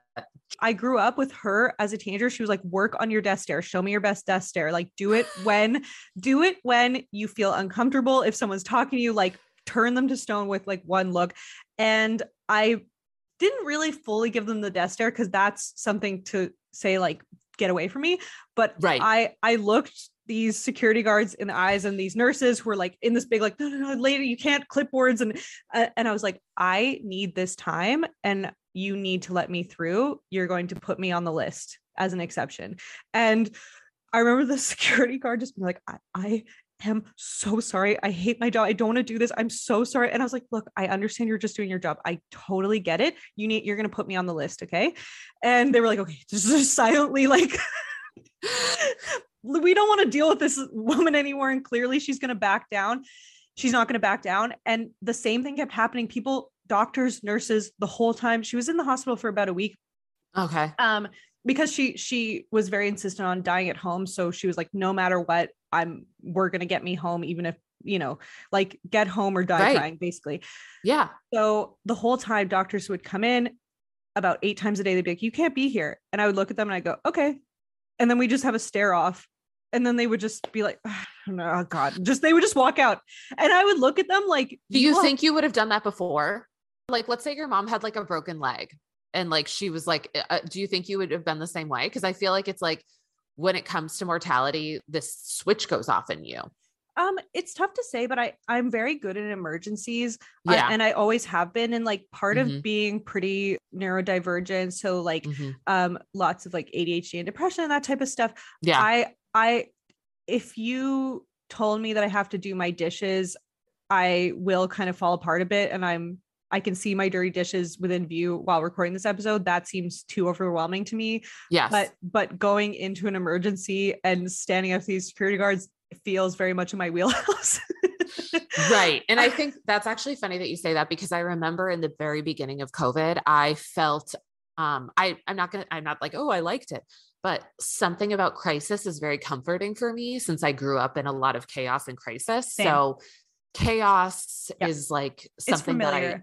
yeah, and I seek it out sometimes. I have to be really careful. And that's like, you know, crappy relationships or, you know what I mean? Being same, drawn to same. people oh, who Oh, yeah. have drama. And so it's like, but that's because that is what's familiar to me. And that was what felt, even though it wasn't safe, that's what, what familiarity can feel safe.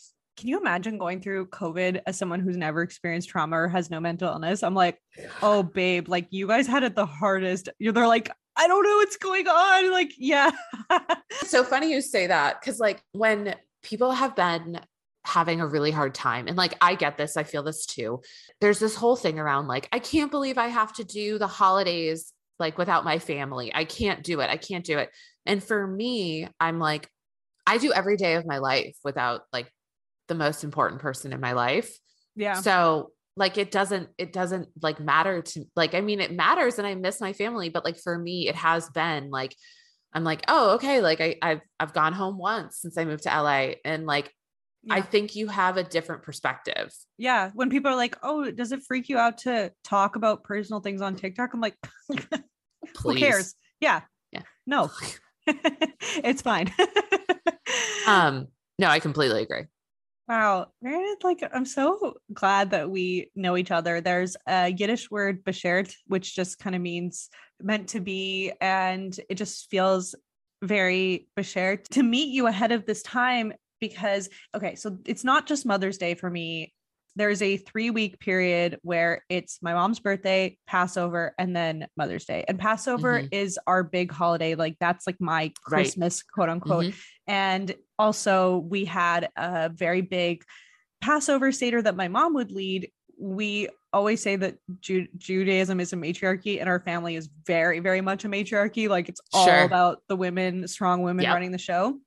And so, yeah, doing all that alone is kind of crazy. And mm-hmm. so to meet you at this time is just such a beautiful thing. And it just makes me feel like things are going to be okay. I completely agree. And it's like having these conversations, I can remember like the first couple times that I heard about someone who had been through this, I hung onto every word that they said. So my hope is that even if this just helps like one person, it has been worth it. Or like a person who knows a person who has experienced this. And I think, um, you know, for me, it's sort of similar because it's my mom's birthday and then it's the day she died. Wait, when's and her then birthday? It's Mother's Day in March 8th. Okay. Um, so then, and then April 22nd, she died. And this year was 20 years. So it just felt so yeah, big. Like something so big. about it being 20 years just felt so crazy. And then it's Mother's Day. And it's like, I love it in a way because it's like we just it's like we just get them all over with, right? Rip the band-aid off. Right. Yeah. We just boom, do boom, boom. three month period. And I always feel my body responding in different ways. And it's, you know, I have to be really careful with my energy and I have to, you know, I, I've got 20 years on this, but I still feel like I'm never going to graduate from this program. It's not AA, but it feels the same way, right? Like I'm oh, never, I'm never, yeah. I'm always going to have to be so well said. working through it. So, so, yeah. So well said. Yeah. And, and, you know, it's so unbelievably hard to explain how difficult it is. And within that, there's also these beautiful moments. So for me, this time last year, here's where I was at. I finally just said to my government job, uh, after seven months of of paid leave, and then they gave me another seven months of unpaid oh leave. Thank bless. We love Canada. Bless BC cannabis stores owned by the province of British Columbia. they, I told them I wasn't coming back because I was like, I got to keep an eye on my dad and my grandma. Yep. And oh so, God. is that your mom's mom? Yeah, she's 93. Oh so she's she's a real warrior. She swims every day, by the way, every day of the week. She's incredible. So love it. We're a little mermaid. we really are a matriarchy of like very tough women. So we but this time last year, I had just given up my job. Right mm-hmm. after my mom died, I made the very smart decision to trauma bond and start dating a new person. Oh, and oh, I love that for you. Yeah, it was, yeah. it went really well. No, just kidding. It actually didn't go well. He turns out he was in a manic episode he was in a hypomanic episode, so slightly manic, but not fully recognizable. So he was like, I love you, move in with me. And I was like living with my dad, fighting with him. I was like, yeah, I had nowhere to go to. I couldn't yeah. even, cafes weren't even open. I couldn't just go and have a fucking coffee at a coffee shop. So I was like, right. yeah, that sounds great. And he's like, I'll pay for everything. Like, you know, I've never felt this way before, all these things. So I moved in with him not long after my mom died. Then he crashed and broke up with me. Um, and so I moved back in with my dad and I couldn't feel my grief for a couple months. I think because I was mm-hmm. trying to be so stoic, even though we were being really honest. My mom mm-hmm. Was so guilty that I- she's she kept saying you gave up your life to take care of me and I was like this is not no life is as it Right. happens. But I did Yeah. I did want to put on a bit of a brave face. I was like I will deal with this later. Yeah. Later came after I got dumped and I had a friend being like okay no offense but you seem more upset about being dumped by this random guy that you had a fling with than your mom dying. And I was like that's when I realized this is the catalyst that's unlocking my grief I wasn't able to feel it totally and also it is a little you do have a little more control over it right like there is a little more like this person's not dead right Yeah, yeah. Like- well, a breakup is like in your face. You're Right. it's, it's a slap in the face. It it really hurts, but then you get over it. But Right. what you when your mom dies, you will deal with it for the rest of your That's life, right. and you'll be Mhm. driving somewhere and have some random moment where you're like, oh, like crying over some right sight. is that you randy saw- newman on the radio again Yeah, god yeah. damn it Yeah. um oh, yes fuck, is this song coming on this place? Yeah, that that sort of thing. So I just moved back in with my dad. I had no job, no place to live. All of my friends were on the other side of the country being like, Have you lost your mind? Like, come, we'll take care of you. We'll be with you. You're all alone there. And I was just like, I feel like I just need to stay in Montreal. Yeah. I can't explain, I just can't fully explain it. And that was a real rock bottom. And then six months later, I started posting to TikTok, and not that my life solved itself or got perfect, but a lot of dreams are coming true in a very magical way. And it's very lovely and unexpected. Aw. I know. You know, it's so weird to say that, but I was actually talking about somebody else the other day. I'm like, TikTok changed my life, which like sounds so stupid. Like it sounds like the dumbest thing in the world, It's but it's true. it's it changed my life. I see it as a portal. Yeah. I feel like, and like how, like how would we have met? Right. And like I'm, we wouldn't have how would i've had how would i've met how would i've gotten this podcast that really is just an excuse for me to talk to cool people that i find interesting that i've no other excuse to Right. sit down and chat with yeah and and that for me what got me through my mom's illness was thinking my life changed in one day in one day i was normal i had two healthy parents Mhm. um and in one day it was like you're going to have one dead parent you're going to have an elderly parent who doesn't really know how to function on their own Mhm. uh, that's going to be a reality very soon and so i thought okay just as soon as everything changed and what feels like my whole life went down the toilet just Mhm. as quickly it can change for the better and so Right. and so and so i thought this even before my mom died i said the year after my mom dies is going to be the year of miracles and i Mhm. just kept saying that i'm like getting Yeah. i'm like i kept saying that over and over it's going to be the year of miracles because everything was ruined in a day so just as quickly magical things can all can happen. Yeah. It also gives you this idea of hope, this idea of possibility, right? yeah yeah and i also around three weeks before i started my tiktok i met a lovely new person who is now you know my first healthy relationship thank god like this poor man toughs out every single podcast of me talking Friend of the pod. friend, friend of the pod who hears me talking about Khloe Kardashian for about two hours a week. Uh, this is the thing. Grief is this very weird thing that comes at you when you least suspect it. And this time, actually, Mother's Day of last year, I logged out of every social media account the week Mhm. before. I Mhm. turned off my phone. I did everything I could to not deal with Mother's Day Yep.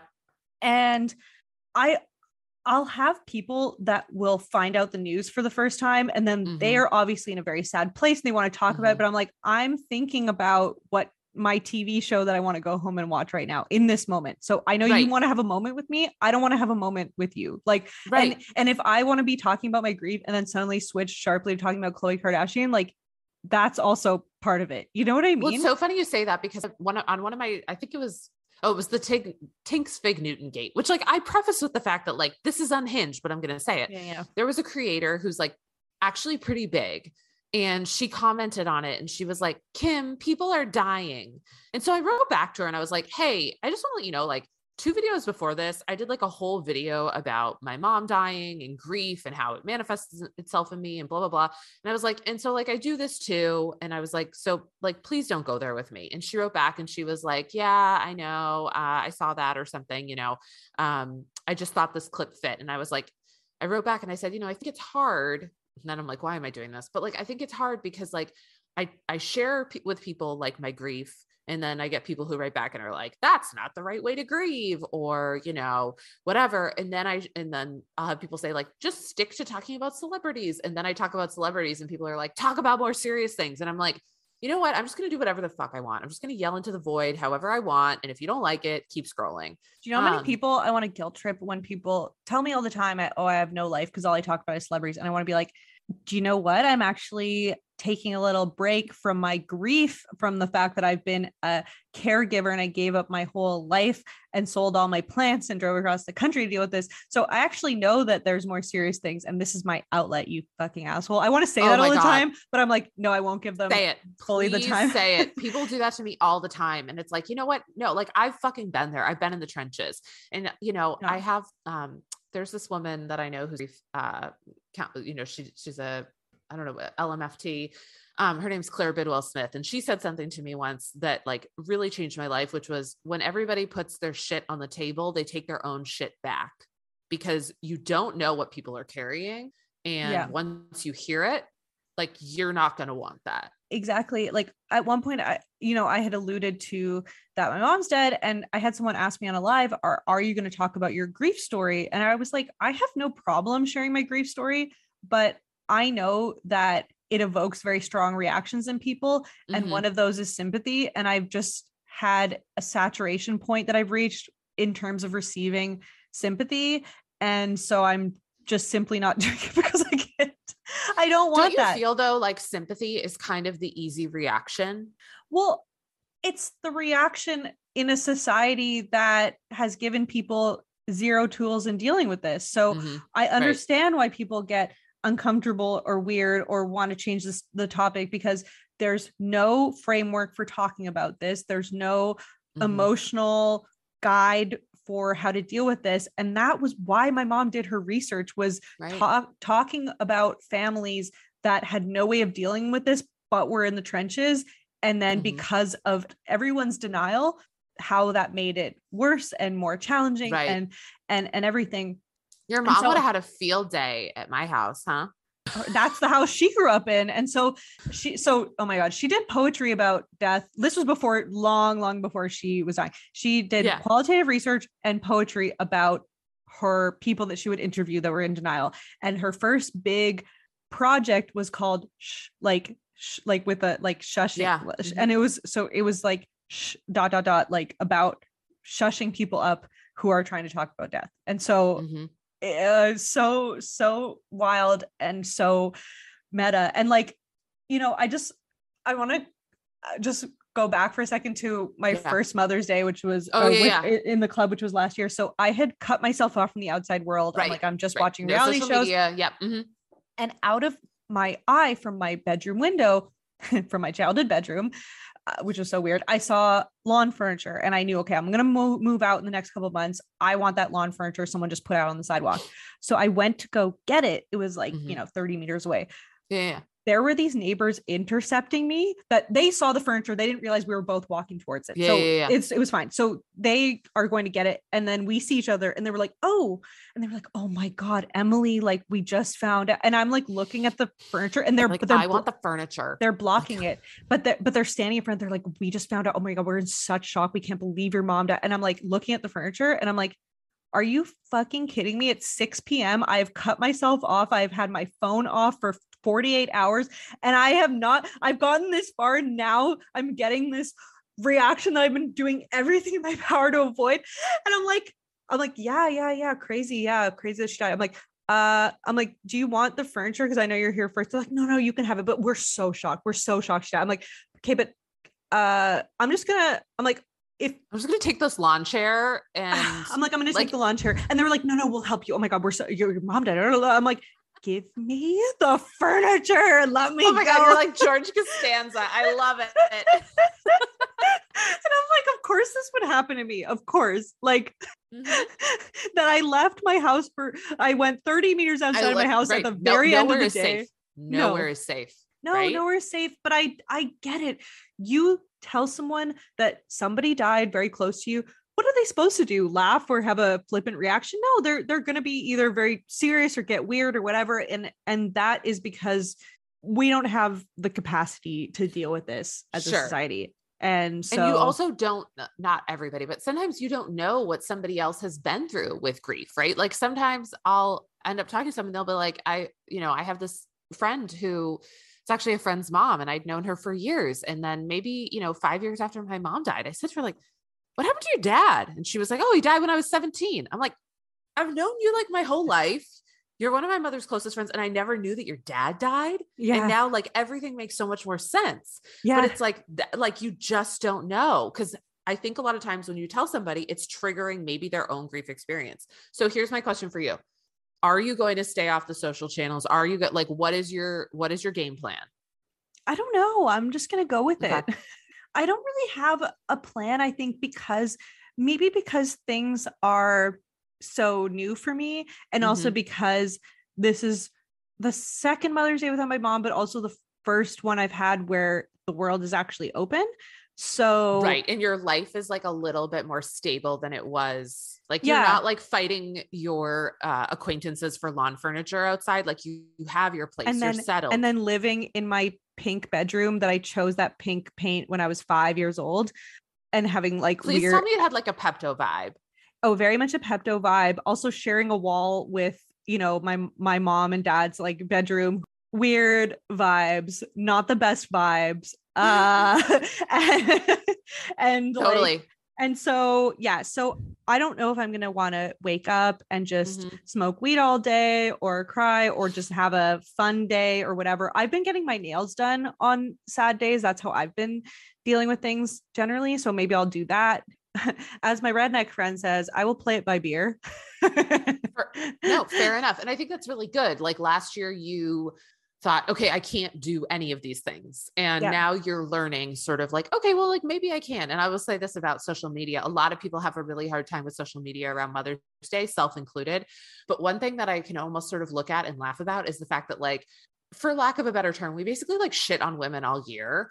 Um and then on mother's day we go fucking ham. And what I always remind people is like, don't worry. On Monday, everyone's gonna go back to forgetting about their moms. yeah Like- yeah and stop like, like, and it's not and- true, but like no, but there's- is no, no. of. it is true and it's increased over the last couple years i've noticed it's oh like Oh my God, everyone is in this competition of writing a longer and longer caption like it's like the kardashians like being like this is my photo carousel of me and my mom like it's it's getting more intense And, Yes. okay do you want to know this is such a funny little thing but do you know what there's this cartoon i think the Mar- marina andrews or something like that Okay. and i think everyone's seen it it's like it's very simple cartoons is like this is for People who are people who are grieving, people who want to be a mom. Yeah. And I was yeah. like, and I used to like that cartoon last year. I was like, if I see this fucking cartoon, I'm gonna lose it. I don't want to fucking see it. Okay. So that was part of why I logged off social media. And so after after this whole neighbor thing happened, I was I was just like in a fugue state. I went in, I logged back into my Instagram, and someone had messaged me that cartoon, and I was like, oh fuck Get- off. like I like I've I'm I've made it so far without getting all these landmines, and now I'm like, I'm gonna lose it. that cartoon is like I always say helping and hurting both start the same way with an H. That is that cartoon, right? Like that and you know what's so funny is like I will see people who like I have these sort of people who like I'm not close with anymore, but I feel like I knew them when my mother was sick and like maybe I still see them on social media and like they weren't there for me, right? Like they weren't and like you know, I was a lot younger, but then they'll like post those those things and I'm like, you know what? Like or I I shouldn't even say that. Uh, you know what? I'm just going to say it. There are people in my life who I know care about me and they will post that image, but like they don't take 2 seconds to text me that day and check in on me, right? Like you put that social media image out there like thinking of people who don't have Mother's Day. It's like fucking text your dead mom friend then. Be like, Yeah, "Hey, Meredith, yeah. how's it fucking going? It feels what do like you think of Kim's dress at the Met Gala? okay, like like check in with me. It's just it's it and that's why I'm like it is sort of become this like social media day, right? it's like this So live, my- laugh, love of uh, you know grief and yeah. The best thing that anyone said to me after my mom died was someone else who her mom had died when she was a teenager, and she said, uh, every time we talk, she would say, "Do you want to talk about it or do you want distraction?" And I was like, I love that. thank you because every moment of every day in the immediate aftermath i'm like i won't know until that moment if i want to talk about it or if i want distraction and also i don't know if the person i'm talking to can handle either. Right, exactly. Like uh, not everyone is here for me to just like trauma dump on, right? Yeah. Like I also have to realize that too. My first I have to tell you the story of my first Mother's Day because it's so funny. Oh yeah, Do sorry, have- I haven't Do been. you have time? No, I feel like I've just been talking about myself and like not asking you no, enough questions. I'm like, oh my okay, god, no, no, no. I'm like, I gotta tell the story. yes, Um, okay, so my mom dies April 22nd. So Mother's Day is like really close after that, right? So no one's really talking about the fact that like we had a like, you know, we're Irish, so like we had a funeral and like, you know, we had a funeral on Thursday and then I went and then we buried her on Friday like and you know, she was cremated, so like um and then on Monday I go back to school and it's like like nothing happened. Like Meredith, you have missed a chemistry exam. Um and like I and I I won't say that like people weren't being nice to me, but like they, you know, it was definitely a tough week. I remember I came back to school and like this like people were like, "Okay, we want to just like like I had this couple of friends who were like, "We want to sit you down and let you know just like about a couple of things that have been happening since you've been gone." I'm like, "Okay." They're like, "So there is a rumor going around that you didn't like your mom." I'm like, "Okay." Um cuz you did complain about her um on the phone to someone I'm not going to name names, but like about three months ago, you were mad at her and you called X person. And I'm like, yeah, because like uh, she was my mom. Like she was pissing me off. you're Just because someone has cancer doesn't mean that they're automatically nice all the time or that I can't Yeah. get frustrated with them. So, anyway, long story short, that was like a great one to navigate. I was like, that's when I invented my like need to know basis. I was like, I didn't need to know that. If people The- want to talk, sh- the petty part of me uh is wanting that person to then have this moment, you know, at 3 a.m. when they're later in life, unfortunately going through their own uh experiences with whatever Right. tough and being like, oh fuck, like feeling guilty about that. I mean, and I can look back though, like and and see things that I did when I was younger to people and be like, you know what, that wasn't. I don't think that they were coming from an intentionally bad place. They were coming from the operating of a not fully formed frontal lobe, right? That's this is why I say that whatever age you lose a parent at is its own experience because part of what I have to reconcile with is technically my frontal lobe was fully formed, but I was still I when I was being a bitch, I'm like, well, I'm an adult. Yeah, Yeah. but I'm acting like a full-on brat. And it's just, yeah, it's very every time any no matter when you get this news, no matter what, it's always weird in its own way. But it's like, what flavor of weird is it gonna be? Right, Anyway. exactly. So, long story short, um, it's Mother's Day, and my family's not talking about it, but we decide as like an extended family to go out to lunch. So, like, it's me and like my extended, like my mother's fa- like siblings and and their kids, and so like everybody has a mom, and we go to lunch um, at this restaurant, and it's pouring, pouring, pouring rain, like to the point like where it's like buckets, where you like wouldn't have even want to really be driving, but like we're going, we're going to the lunch, and no one's acknowledging the fact that my mother's dead. We're just like, oh, we're all going out to lunch today. It's like, okay, well, like, isn't it also mo- mothers? Okay. And so we get there, and I turn into a huge brat because I look at the menu and there was nothing I liked. And I had this moment of like, if my mother was alive, she wouldn't have picked this restaurant because she would have known that there's nothing I like here, which my mother was not that kind of mother. She would have been like, fucking figure it out. Like you, you, you like something here. But I had this moment. So no one's talking about the fact that it's Mother's Day. No one's talking about the fact that my mom is dead. And then my aunt just announces, I have a gift for you, my sisters. And we're like, okay. She hands us each a jewelry box, and inside is a locket and it has my initials on it. I'm like, okay. And so then she's like, open it up. I'm like, okay. So, like, it's the whole extended family. We're all at the table. Everyone's watching me. I open it up, and inside is like pieces of hair. I'm like, what is this? Oh no. She's like, that's your mother's hair. It's in the locket. I'm like, what? What? She's like, it's your mom's hair. I cut it off right uh, before they took her, before they took her body. She had just a little bit of hair because she had like been growing and losing it from chemo. And so, like, I'm at this table at this restaurant. It's pouring rain. No one's talking about the fact that it's Mother's Day. There's all these other nice families out, and like, you know, they're whatever. And I'm holding this necklace with my dead mom's hair in it. And like, I know the intent was good. Like, it was, but then it's just like, oh, okay. Thank you for that. And so, like, and then I, it's like, what, Holy what do I do with it? Shit. Right? And it's been it's been like three weeks okay? And no one's talking about it at home. So it's like what am i supposed to do? So anyway um that was my first mother's day. My god. Oh my god.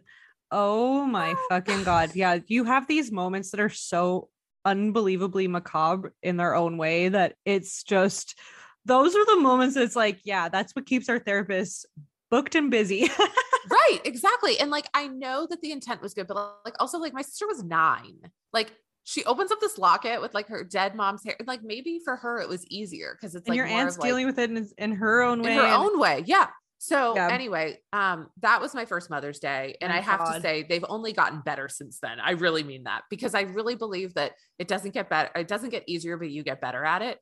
And so now I find for me, this is this is a me thing. It's good for me to have a plan for Mother's Day. And that plan can be anything of like, I'm gonna go to Marshall's, I'm gonna go, you know, for a walk, I'm gonna mm-hmm. whatever. Like I just need to do something. I need to Yeah. move my body, I need to get out of myself. I maybe go on social media. I maybe don't. Like I just Yeah. have to I have to ride the day. Yeah uh, you have to do whatever exactly whatever feels good to you in that moment and if you have a whole plan of what you're going to do and then wake up that day and feel different scrap it just do whatever Totally. the fuck you want This has been so good. this has been so fantastic i have to go to la i really just i gotta go We need you. We need you. I you need- would the vibe your vibes would be welcomed here. did you know that growing up people thought i was from california constantly and I, when I first saw your Instagram, not your TikTok, your Instagram, I was like, oh, she must live in LA. and and all the time people in montreal would be like where are you from i'm like i'm from here they're like no where'd you live before this i'm like i've never left Here. montreal Heaven. yeah sorry i'm not a rude french person like everyone else i love them i love them but like Totally. but they're like smoking cigs and just like cursing people out it's like it's kind of like a bit of a new yorkie vibe with a Sure. european twist to it uh, but yeah um yeah i no i've got to go to la meredith I I have to have you back on the pod, but this was such a special, special episode. I'm so glad we got to do this. And I'm so glad we did it too. I feel like we should do one for Father's Day and bring like a, a dead dad kid on or something. And we can To- like ask all our dead dad questions. Well, my my guiding force to all this is Heather McMahan. She's my favorite podcaster Mhm. and my favorite comedian. And she launched her whole career in the depths of despair after her dad died, living with her mom, being like joking about her rock bottom. And so Yeah. my my dream, the only reason why I want any level of fame is so that I can be big enough that I am able to meet Heather McMahan and I love that for you. everyone thinks they're her best fr- or thinks that she's their best friend in their mind because she's just that type of person. type of like relatable. Yeah. Mhm. but I'm like, no, for real though. For me, But like I actually am her best friend. yeah, Like, yeah, she doesn't yeah. know it yet. Um, so, so yeah, no, we should. Do, when is Father's Day? It, it happened before Mother's Day. When? June. Oh, it's in June. Okay. It's in June. Yeah. My- Dads my- and grads.